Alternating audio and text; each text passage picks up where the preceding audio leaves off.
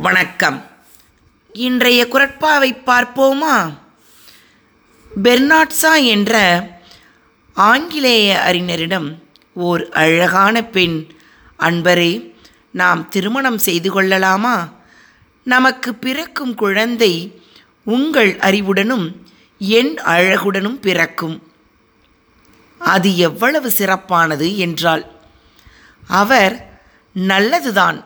ஆனால் என் அழகுடனும் உன் அறிவுடனும் பிறந்துவிட்டால் என்ன செய்வது? என்றார்.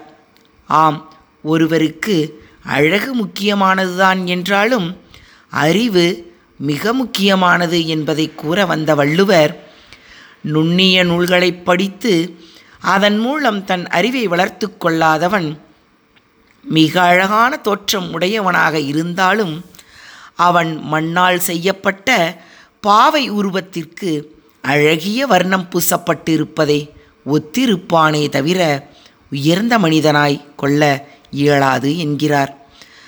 நுண்மான் நுழைபுலம் இல்லான் எழில் நலம் மண்மான் புனைபாவை அற்று.